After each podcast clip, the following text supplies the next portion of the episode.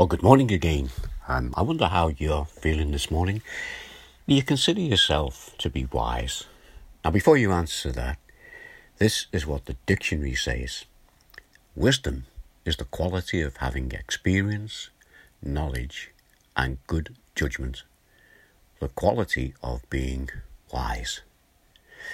Notice that in that description it doesn't include the words being clever.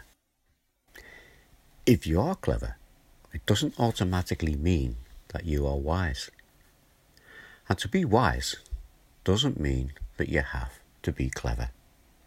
So, this means that we can all be wise whether we are clever or not. That's a bit of a relief to me. But what is wisdom? And where do we get it? Well, the short answer is one of two places.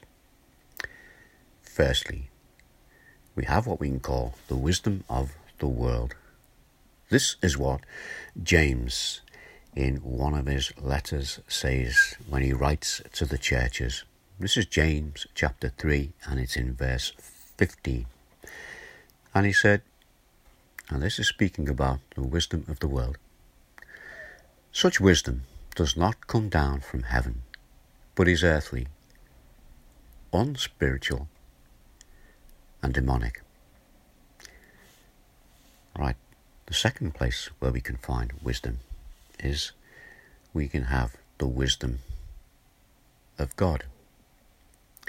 And James, again in that chapter 3 of verse 17, says this But the wisdom that comes from heaven is full of all pure. Let me read that again. Verse 17 But the wisdom that comes from heaven is first of all pure then peace loving, considerate, submissive, full of mercy and good fruit, impartial and sincere. Right, which one of these two should we follow? Well, here's a recommendation from the psalmist, and it's Psalm 111, verse 10. And you'll know this verse. The fear of the Lord is the beginning of wisdom. All who follow his precepts have good understanding. To him belongs eternal praise. And you know, we put this wisdom into practice when we accept Jesus as our Saviour. And we praise him and thank him because of that. In 1 Peter chapter 2 verse 2 This is what we are like when we first become Christians. Like newborn babies, crave pure spiritual milk, so that by it you may grow up in your salvation. And this is Peter encouraging you and I that when we become Christians that we need to grow up, we need to take that pure milk, but then we can move on to stronger foods that help us grow. So we need to grow. But how do we grow in wisdom? Well, the same way as we grow as Christians, and that is by feeding on God's Word. You know, we have in our Bibles passages that are known as the wisdom literature. What it is, it's books such as Job, Ecclesiastes, Song of Solomon, and Proverbs. And in James 1, verse 1 to 4, this is what James says James, a servant of God and of the Lord Jesus Christ to the twelve tribes scattered among the nations, greetings. Consider it pure joy, my brothers and sisters, whenever you face trials of many kinds, because you know that the testing of your faith produces perseverance.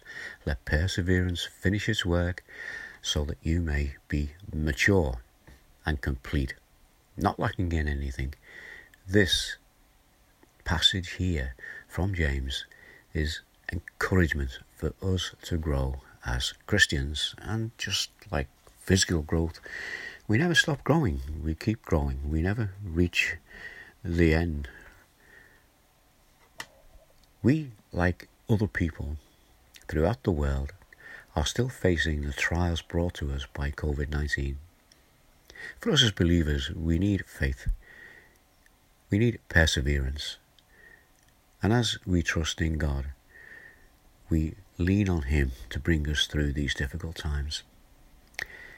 And we need wisdom and guidance as we go forward. And what I'd like us to do is, over the next few days maybe, is to take a look together at some thoughts from one of the wisdom books. This is the book of Proverbs, but not just from Proverbs. I want us, as we look at passages in Proverbs, that we match them with some passages from the New Testament and see if these passages can help us grow together. So that's something to look forward to. Let's just pray this morning. Our Father, we do thank you again that we have your word. We thank you that we can come to your word and through it we can be encouraged. Our faith can be strengthened.